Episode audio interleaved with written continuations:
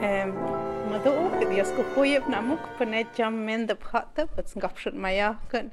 Het zagen ma en aktok moken, as Dios go hoeb geha asis nei wen na Alice, ko dia roi ruich zagen main.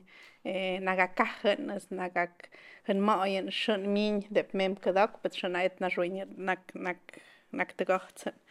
Muchísimas gracias eh, a quienes están aquí, muchas gracias por venir, muchísimas gracias a Asis, a, Alice y a todas las personas que han hecho posible que yo esté aquí. Uh, y bueno, estoy muy emocionada. Gracias por venir realmente. And uh, first of all, I would like to, to thank to uh, to thank Asis and Alice uh, for inviting me uh, to this project and to this beautiful place. And thank you all for being here. I am very nervous and I am very excited to share some ideas about my work. And for sure, I, am going to, to struggle with English because it's the second time I um, I had to, to I have to, to speak in English and to speak about these uh, complex ideas. I think uh, so. Uh, thank you for your patience. I am a Mije writer. I am part of an indigenous nation in Mexico, in the south of Mexico. And uh, my native language is Mije, and uh, Mije in Mije is Ayuk, and that means the language of the forest. So I am very comfortable here in the middle of this beautiful place. And I think it's very important to share ideas in this context context of the climate uh, crisis that humanity is facing, and it's very important to talk about the future.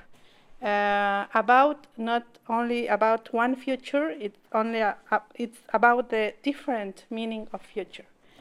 And um, as writer, I write in Mije, in my native uh, language, and I am trying to write in more collective form trying to avoid this idea of authorship, individual uh, authorship, and trying to to learn how to sing and how to le- learn uh, traditional stories of the Mije tradition and try to learn how to use the poetic strategies of my tradition.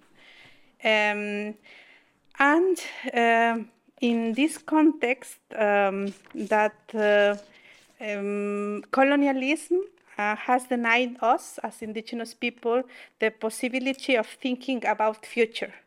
Uh, colonialism has tied us to the past and tradition. I think that past and tradition are very important, but we need to to uh, to, to think about future.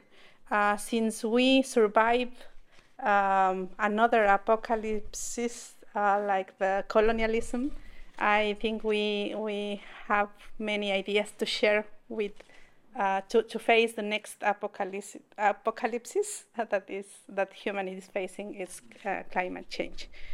Um, so uh, I'm going to start with the presentation and.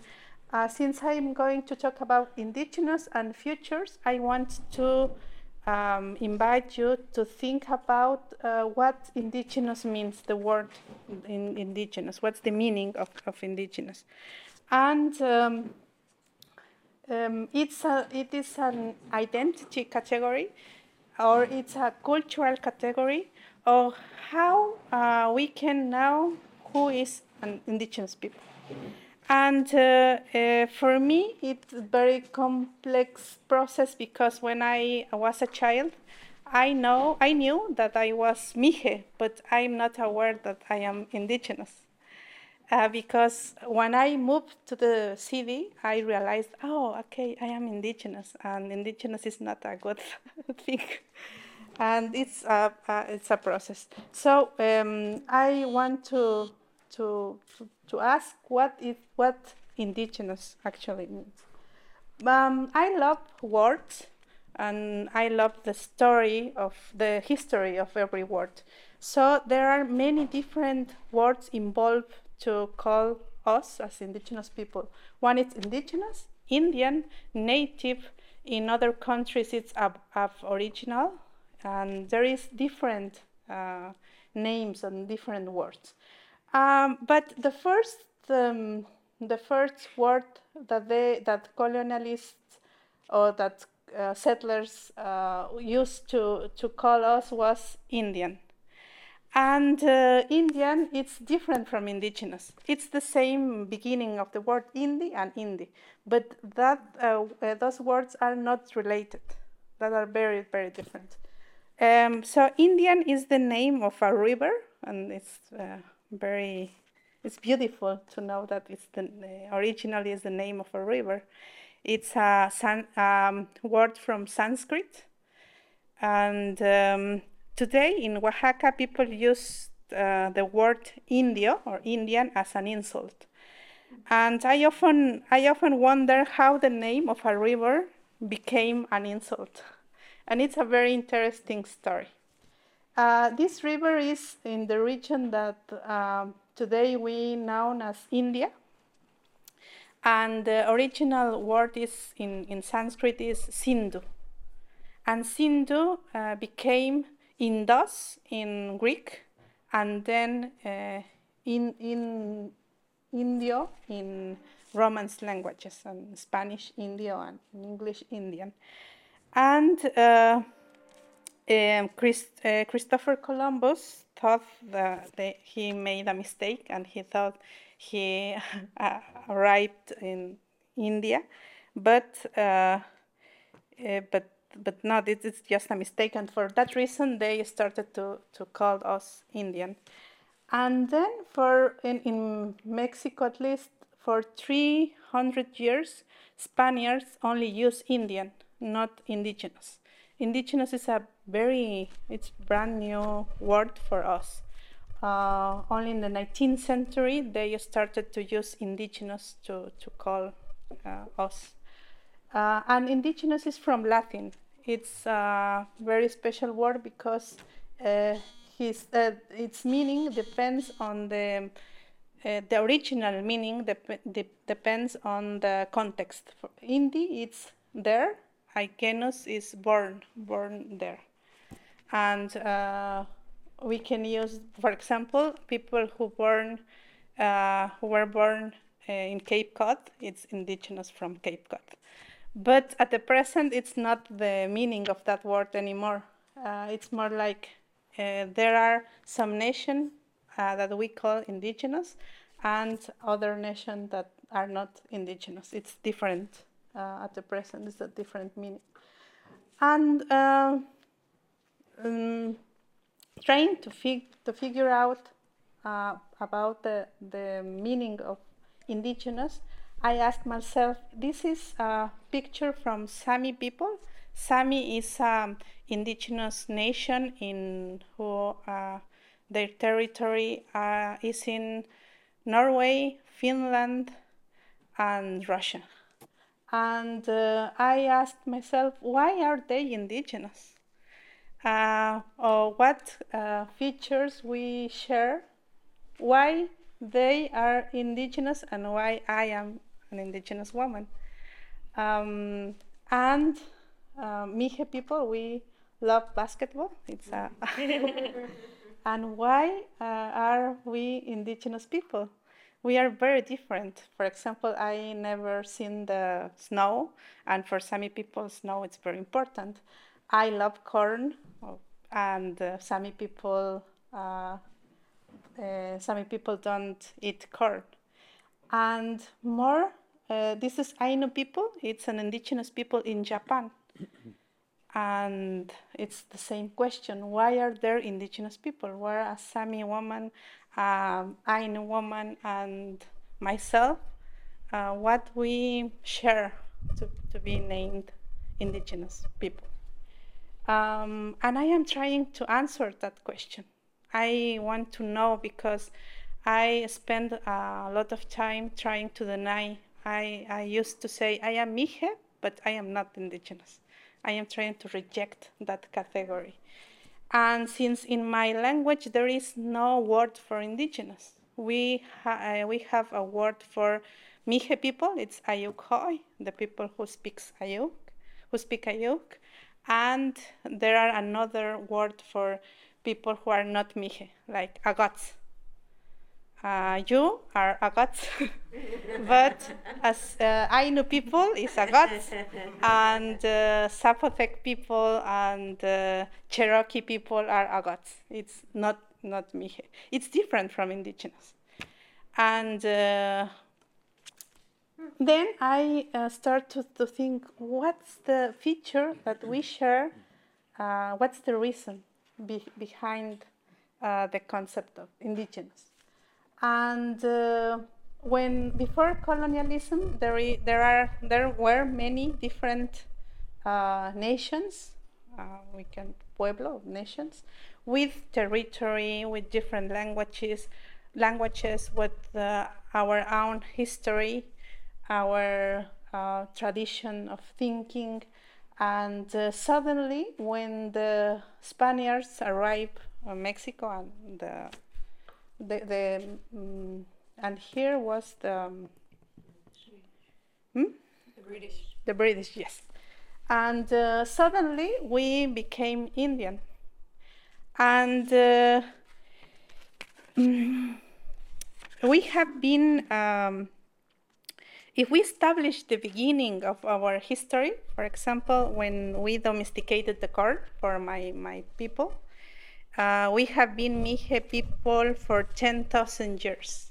It's, it's, a long time since then. But suddenly we, um, we have been Indians for only uh, 500 years. And we uh, have been indigenous for only 2,000 years. It's not an essential feature of our being as Mixe people. And for that reason, I think it's not an um, identity category because I can live as Mixe without considering me indigenous. It's only for colonial period who, who uh, did uh, colonial pe- period uh, did it to us or categorized us as Indian. And uh, suddenly, all these different languages and different histories and different territories became Indian. And in, in for Spaniard system, uh, they create a caste, uh, a caste system, and there are very different castes: Indian, mestizo, criollo, mulatto, chino, castizo, sambo. Uh, there were many different castes. And for national state, for Mexico national state, um, they created only two categories indigena and uh, mestizo or Mexican. And um, these different for the Spanish Spaniards, we were Indian, and for the Mexico uh, national state, we are indigena. It's it's a dif so different uh, way of classify, classify us. So I think that indigenous peoples are stateless nations that have suffered colonialism. It's a political category. Uh, if, uh, uh, if suddenly we, as Mije people, decide to create a state, um, we, uh, we will not um, be indigenous anymore. It's a, a political uh, category. And uh, we can, for that reason, we can in the future think in a, a, future that we can stop being indigenous while still being Mije, Zapotec, Cherokee, Ainu. It's just a, uh, it's a, category related to the nation states uh, in the in the world. And um, my grandmother, who spoke Mixe all all her life, uh, did not recog- recognize herself as indigenous. When I asked her, grandmother, are you indigenous? Uh, she used to say, I don't know what, what that is. I am Mixe people. I am not indigenous. And uh, in, um, in many indigenous languages, there, are, there uh, isn't a word for indigenous. It's different categories. So uh, the indigenous word itself is a product of colonialism. And I myself did not recognize myself as indigenous until I, I arrived in the city. Um, okay, so uh, this is the uh, maps who shows the distribution of languages and nations uh, around the world. And uh, there are more than 5,000 nations in the world and every nation has a history, a territory, a language, but only uh, 200 nation states. So many nations uh, were trapped into nation states, and were trapped into a nation state uh, is being indigenous. That's the meaning of that word. It's not cultural uh, cultural category. Uh, the Sami people, the Ainu people, Cherokee people, and Mixe people, uh, we uh, don't share cultural features. It's only political features.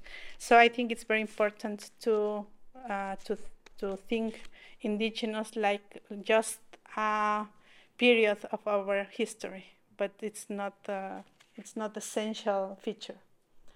Um, you can uh, you can see that uh, there is many different nations in Oaxaca, where I am from. And Africa and Oceania. What's the name in English from that The continent? Australia? The, the continent? Oh, Oceania. Oceania. Yeah. Oceania. Yeah. Okay.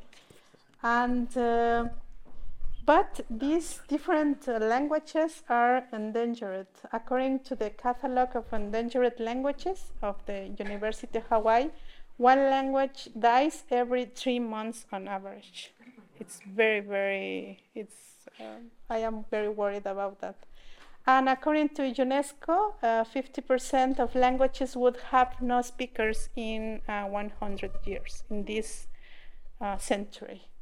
Um, and uh, but why? Because every nation state is pushing us to to um, abandon our languages and to start to use the language of every nation state. And for that reason, for example, in Mexico, uh, Spanish is the language of the nation state, and here is English. And for that reason, people who speaks uh, who speak Spanish here uh, suffered the same situation that I am suffering in Mexico because here Spanish is a nationless, uh, stateless language. And um, this is extinction of world languages is related to the race of the nation states. Uh, mm, I'm going to, to say something that is very obvious, but uh, humans need to live with other humans and the, this uh, this uh, is it's necessary to coordinate this life in common. We need to coordinate, and there is there are many options to coordinate our life in common. One of uh, the, the name of that structures that uh, allow us to coordinate our life in common are called. Uh, the name is soci- sociopolitical structures. But there are many different socio sociopolitical structures. Uh, for example, tri tribal structures, it's one of them, and um, com communality structure. It's it's a word in Spanish. It's comunalidad. It's it's um, like com communities, mm -hmm. but it's it's different. From, it's not exactly community, but it's communality it's different but it's a kind of a structure my village it's organized in that way with communal with assembly with assemblies in every village and we had our our um, autonomous government and it's different from the politic from the political parties and that this structure and there is um, there is there are different ways to coordinate our life in common Nation state is one of them, just one. But suddenly, three, uh, 300 years ago, uh, all the world starting to, co to coordinate the life uh, using nation state model, democracy model. but this model, uh, there are uh, only 200 nation states at the present. Uh, for that reason, there are many nations without a state, and it's a problem, a big problem, uh, because every state pushes the other nations to disappear, to learn new languages, new life, uh, new way of life. Um, so um, this uh, this structure, uh, these social political structures, uh, has an ideological basis. Uh, for example, it's like being Mexican is an identity, and it's only a legal status. Um, because um, it's uh, the, the frontiers the, um, between countries are uh, set or were set uh, for political reasons. Um, and um, if, if uh, there are 50,000 languages and nations in the world, and only uh, 200 nation states called countries, uh, that means that most of the nations in the world are stateless, uh, stateless nations. And stated na nations, uh, there are a very difficult situation in the relationship between nation states and languages. For example, the French Academy opposed uh, the recognition of regional languages in the constitution because uh, they said that after five centuries, the French language has forged France. France. Our constitution points out in the second article the recognition of this evidence. The language of the Republic is French. There is a monolingual ideology behind every, every nation state. It's one state, one language. And in, this, in the United States, uh, there is a movement called English Only Movement, mm-hmm. and uh, it's an, an example of this politic of these policies. In Mexico, uh, we have the same uh, kind of movement, and they want to to recognize only Spanish as the the more important language of, of Mexico. And for that reason, we have many languages without the state, stateless uh, languages. And for that reason, are disappearing. In Mexico, in the 20th mm, century, uh, two, um, in, uh, two scholars, Jose Vasconcelos and Rafael Ramirez, designed pol uh, policies to uh, erase our languages, uh, indigenous languages. And uh, for example, in educational programs, Rafael Ramirez brought letters and books uh, trying to convince the teachers to, uh, to not use uh, our languages in the schools. And uh, she, uh, he wrote, but if you to give them our science and our knowledge, you speak to children in, the, in their indigenous language, we will lose faith in you because we would have to incorporate you too into our culture again. You will start by using the language of children, then, without realizing, you will take the costumes of the ethnic social group to which they belong. Then, their lower forms of life, and finally, you yourself will become an Indian. That is, one more person to incorporate to the society. This, I tell you, is not a joke, but a serious thing. The whole life of the people is condensed into a language, so that when you learn a new language, you also acquire new ways of thinking and even new ways of living. That is why I consider it's very important that you know how to teach Spanish as God commands. That is, without translating into the child's language. You must be very careful so that your children not only learn Spanish, but also acquire our costumes and ways of life that are superior to, to, to theirs. This is, uh, this is the official policy in Mexico in the last century. For that reason, uh, the, there are the numbers, uh, the uh, proportion uh, of uh, um, indigenous uh, speakers of indigenous languages. when the Mexic- uh, Mexican nation state uh, arose in 1820, the 65% of population spoke an indigenous languages. Many, many people. And in, uh, in 2010, it's only uh, six, six and a half percent of the population. So the state, uh, the state killed our languages very with, with our taxes actually, using our the money our taxes. So what is an indigenous language? Uh, are languages spoken by peoples or nations that did not form nation state and suffered colonialism. A language that are not used, used uh, by federal government. That is the, the definition of indigenous languages. Um, like uh, a German linguist used to say, Max uh, indigenous languages are languages without an army and without a navy. It's again a political uh, statement. It's very important uh, for me to repeat that. It's not identity. It's not about identity. It's not about of cultural futures. It's about uh, political organization.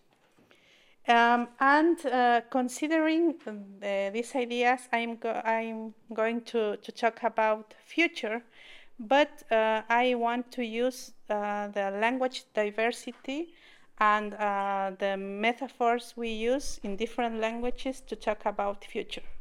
Because uh, in the Western tradition, there is um, one idea about future and about time and um, we use uh, time uh, and uh, in in every language in the world it's like a universally um, it's a, a, universal strategy. We as humans need to use metaf- space metaphors to talk about time. It's very difficult to think time without thinking in space and uh, for example, in Spanish, and I think in English too, uh, time is a horizontal line. We, we draw we, we draw with um, lines, and the future is ahead and the past is behind. In Spanish, in Span- Spanish, uh, people used to say like, uh, uh, "Forget your ex-boyfriend; he is in the past. you have a bright uh, future in front of you. but time is not space. Time it's uh, it's, a different concept, but we need to use space to, to talk about time. And in Spanish, it's, it's, it's a horizontal line. But in another languages like Aymara, Aymara it's an indigenous language, a language without an army behind. in um, Peru, is spoken in Peru. Time is a horizontal line too, but uh, since we know the past, the past is ahead and the future is behind. We can see the future. It's another way of of of uh, speak about time, and that is it's more logical because past I know the past it's in front of me, and I. Um, I don't know anything about the future, so it's it's behind. Uh, and it, it's it's also like in Mije, in my native language, time it's a line too, but it's vertical. and when we are talking about future, the future is above, and time uh, comes down through the bodies. It's like ha, the mem It's and I, I am just waiting for time passing through my body. it's it's different. And in, in, Spanish and in English, we use uh, movement to uh, to, uh, for example, we I am going to think, but you are not going to anywhere. it's just I am going to. It's a movement. It's a verb uh, about movement. and in Spanish, it's the same. It's voy a pensar, but uh, where? you are just in your chair pensando. Uh, and in Mije, uh, in another languages like uh, Zapotec, uh, the time is like a spiral and it's uh, going in circles. So when we are talking about future, what future we are thinking about in the future of English and Spanish or Mije future or uh, future in cycles? What, what is future? And for that reason, it's important the language diversity, but we can see the future, the world in different ways. And uh, it's, it's very important to me to, to talk about this.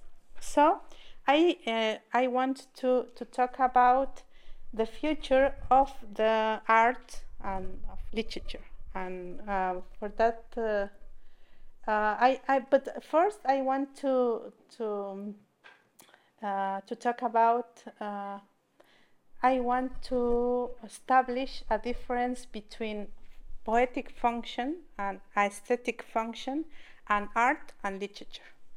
Uh, poetic function seeks to create an experience that breaks with ordinary time of language and aesthetic ex experiences using language. I can use a piece of wood uh, to create a sculpture and I can use wood to create a chair, for example. And I can use uh, language to say something. Uh, for example, give me a cup of coffee, please, or I need more alcohol.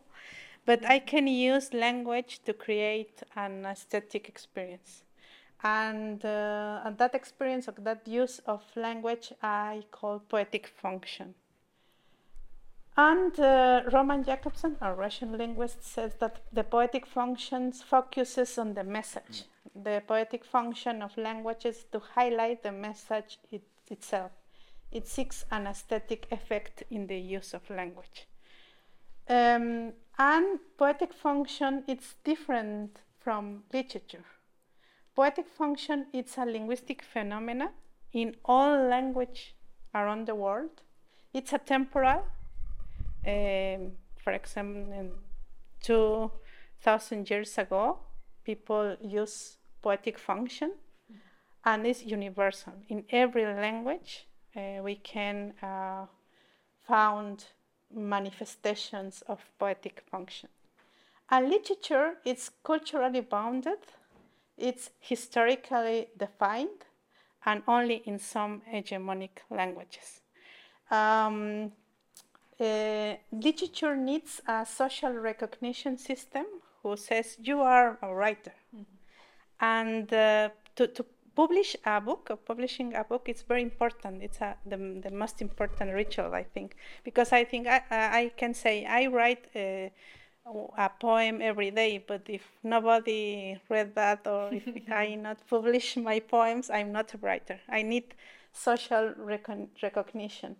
Uh, there are uh, prizes like Nobel Prize for, lit- for literature and uh, like like this and that, that says you are a writer. I rec- uh, recognize, uh, recognize that you are a writer. And art and the poetic function of the manifestations is a commodity. I can go to a store and uh, buy a book uh, uh, with poems inside. Um, this is obvious, but for me, in, in my tradition, it's not obvious because I can't buy the the poems or the songs of my tradition. It's it's weird to think in, in buy that. Mm-hmm. And uh, in the Western tradition, at the present, authorship, individual authorship, is very important. I think West uh, is obsessed with this idea. there are laws, special laws, a legal uh, frame to protect your rights because it's a commodity and it's, it's weird if you think about it. And there are laws protecting property rights, and the artworks are closed. If I want to, I don't know, to change uh, or to change uh, one paragraph of this book, maybe uh, what's the author? Ben uh, can I can got get a call from his lawyers because I am changing her art, and um, there is uh, also a relationship between literature and capitalism. Uh, Cristina Rivera Garza and John Guillory argues the relationship between literature and the bourgeoisie. Um, and I think it's it's important to pointing out this because literature is the um, poetic function of the bourgeoisie. Mm-hmm. Yeah. It's the manifest, manifestation. But there are many different systems. For example, in the I I left this in Spanish, sorry, but uh, we need rituals to know what piece of um, text of uh, what piece of language are literature or are poetic. Uh, for example, in literature, writing is very important. Uh, you, we use the word writer to name an artist who uh, work with language. But in my tradition, in Mije tradition, writing is not important. It's memory. And for that reason uh, they call it oral tradition. But it's not about oralization. It's about memory. Uh, our piece of paper or our screen uh, uh, it's our memory. It's like a, a piece of, of paper when we create uh, poetical pieces but for literature uh, writing it's very important and uh, in literature, uh, the authorship is individual authorship. It's very important to, to, to know that information. But in Mije tradition, it's collective property. No, nobody can uh, say who is the authorship of the our uh, mythology, our uh, traditional stories. There is no no author, no individual authorships. We know that it's Mije but it's a collective authorship. And uh, in um, literature, publication pu to publish, it's very important. It's uh, like a ritual, and there is presentations, and there are alcohol, and and it, it's it's like if you think about like a ritual, you can like anthropologists, uh, you can describe and in this point, the author is uh, in the table with uh, his friends, and uh, they present the book and then drink alcohol. No? and uh, in that moment, you became you become in an author, a writer.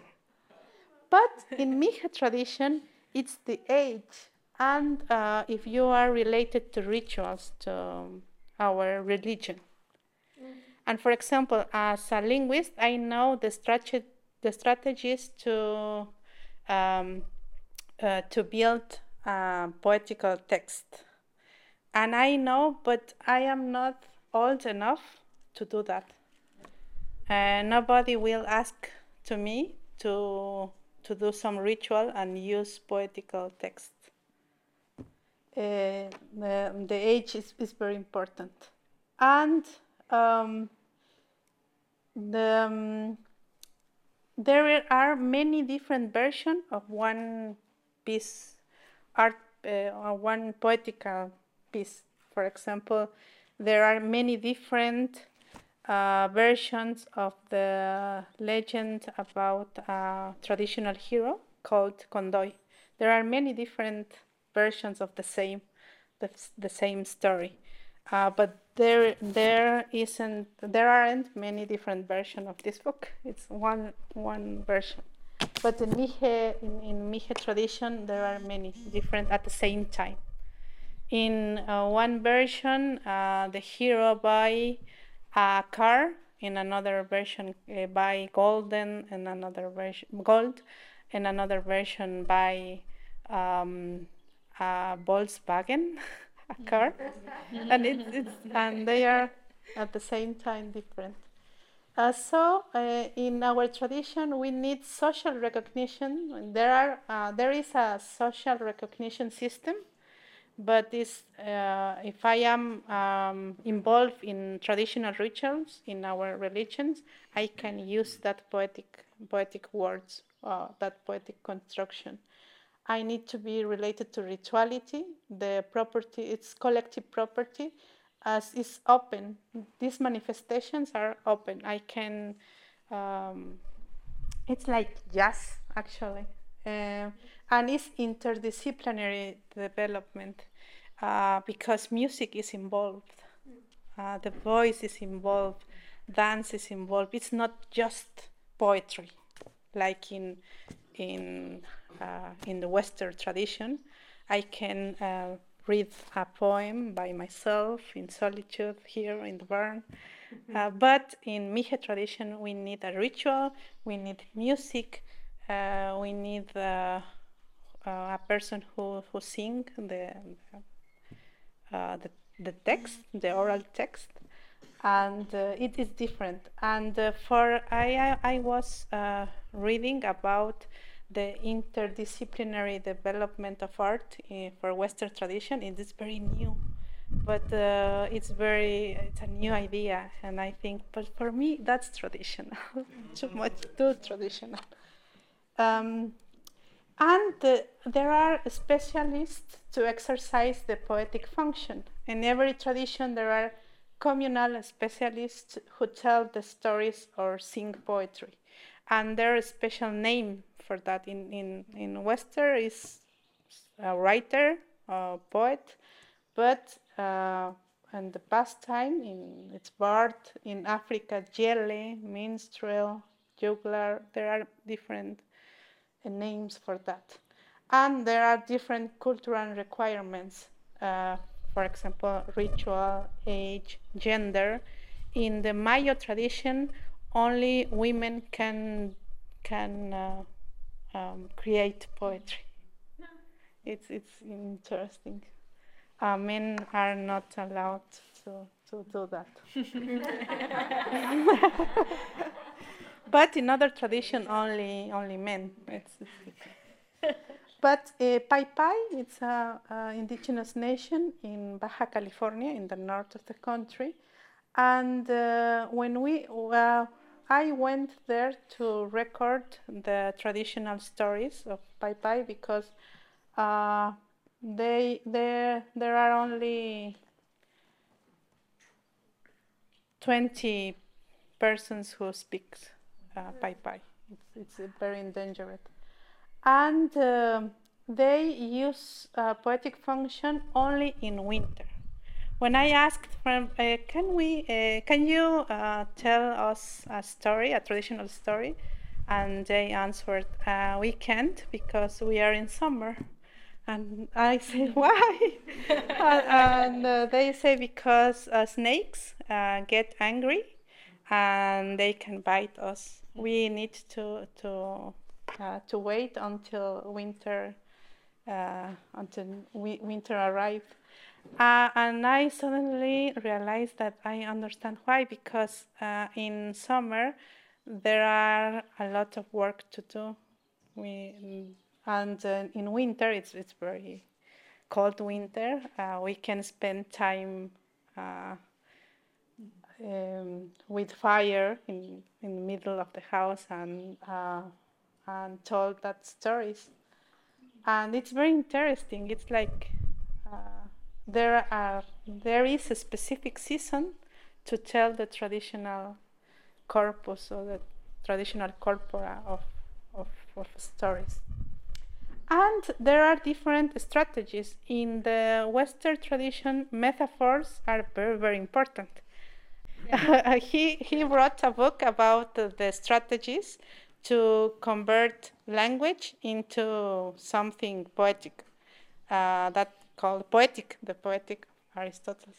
And uh, but in different language, there are many st different strategies to to convert everyday language into poetic, uh, uh poetic um, piece of art. And in Mije tradition, repetition is very, very important. As you can see, I am repeat and repeat again the same information, because uh, when I uh, for example, if I, uh, I am uh, telling a story, the most important part of a story, uh, I need to repeat it three times.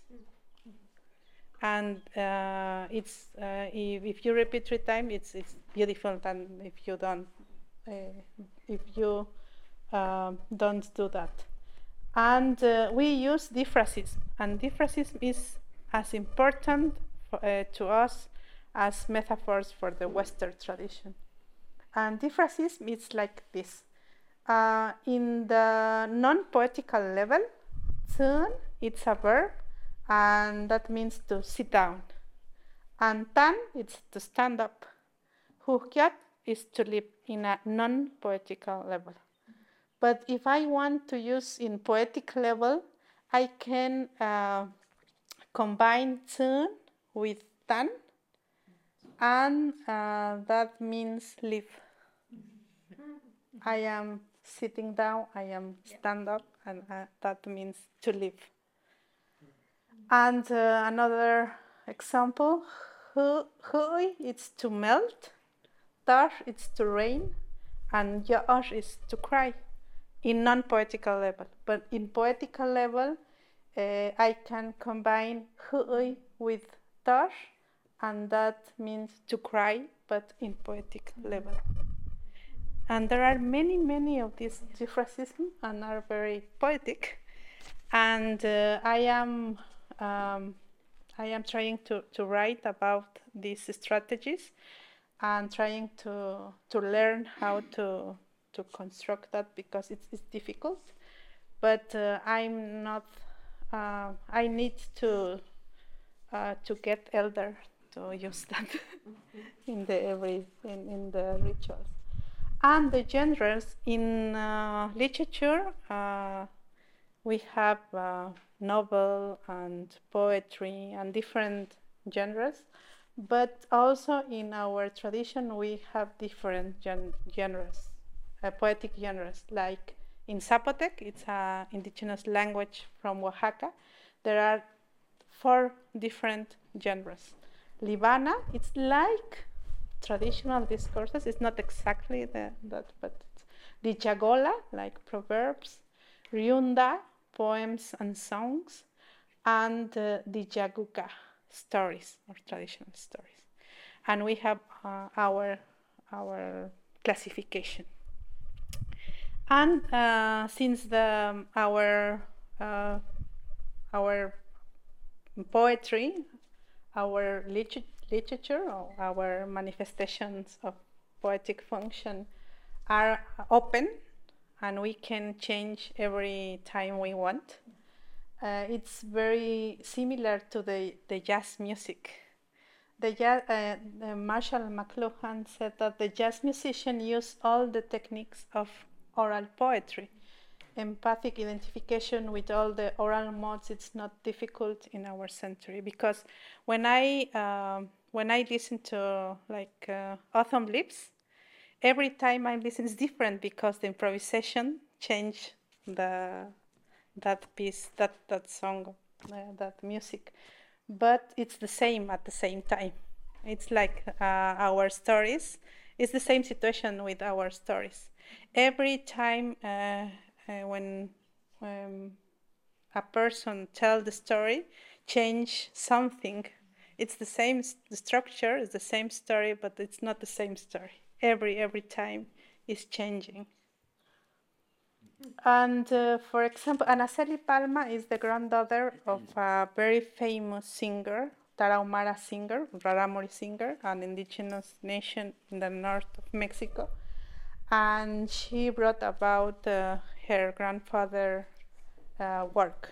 And she says, the, Ra- the Rarámuri writer, it's not writer because uh, uh, they don't use writing, but um, the Rarámuri writer does not imagine him, himself as a writer. His first job is to sing, and singing is a community act whose service no one questions because it's as necessary as any other and that is very important. Yeah. But here in the Western tradition, a writer or a poet are very special persons.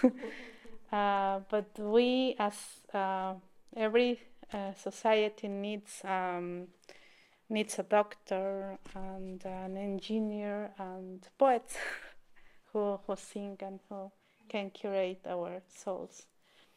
Uh, so, uh, in uh, another tradition, like Mije tradition, um, poetry is related to cure, to curation, when it's uh, related to rituals, to weddings, uh, to funerals. And we can listen to poetry or Mije poetry in those contexts. And um, it's it's very very important for the everyday life. Uh, in the with COVID, uh, this uh, uh pandemic, uh, that was very sad because uh, the elder can um, is um, are not allowed to go to the funerals. So um, many people was buried without poetry, and that's well, that was very very sad for us. And uh, for that reason, um, poetry has a social function in our societies. Um, in Western too, but it's different. It's very related to capitalism and to commodities. It's art as commodity. And um, when we talk about other futures, um, can we talk about a future in which the poetic mm-hmm. function is not marked by capitalism, colonialism, and patriarchy? And uh, in Western tradition or poetic function or literature, uh, can we return to poetic function without uh, literature? I I I want I, I mm-hmm. think that we can do that again because for example Homer the, the Iliad what's how do you pronounce as you said the Iliad uh, the Iliad was um, built uh, in uh, inside another structure more in poetic function um, one famous uh, epic poem called the Poema de Mio Cid in Spanish. It's anonymous, but anonymous is a code word for collective authorship. And um, I think it's important to think in these futures. And for that reason, uh, we can think about indigenous futurism uh, without indigenous category, just different nations without nation states and uh, Afrofuturism is a very important movement here, and uh, I um, it, it's important to think about future, uh, trying to imagine a world without capitalism and without patriarchy and without colonialism. But it's difficult to, to think about. But I think uh, in the future we can uh, think about uh, collective futurism collective aesthetics without individual authorship, and poetic function without capitalism. And uh, I am trying, uh, I am involved in a collective called Colmix. It's, uh, and we are trying to write and to use our memory as piece of paper and trying to create uh, poetry uh, without authorship. And uh, it's very interesting, and uh, we think it's important to do that, to, to think that we can create art without, uh, be, um, beca- without convert it in commodity. Um, and I am thinking about collective poetic manifestations and poetic manifestation that not become commodities, uh, collective authorship, and creation related to specific ecosystems. And um, I think it's important because uh, if I want to use another uh, tradition, I can uh, use it like um, only like resources, cultural resources, and I appropriate that uh, traditions to my and to to translate it into commodity, and it's dangerous. And um, for that reason, I try uh, to to create in collective always, uh, and we don't uh, use our names in that uh, creations and now I and uh, we are trying to to use our memory because in Western schools, memory is like uh, you you need to understand not only uh, learn something by by heart, but for us it's very important to know to to learn uh, different things by heart because uh, our memory are important to us, and. Um, um, this is the, the disco joya. Muchas gracias. Thank you. It's the idea about the future.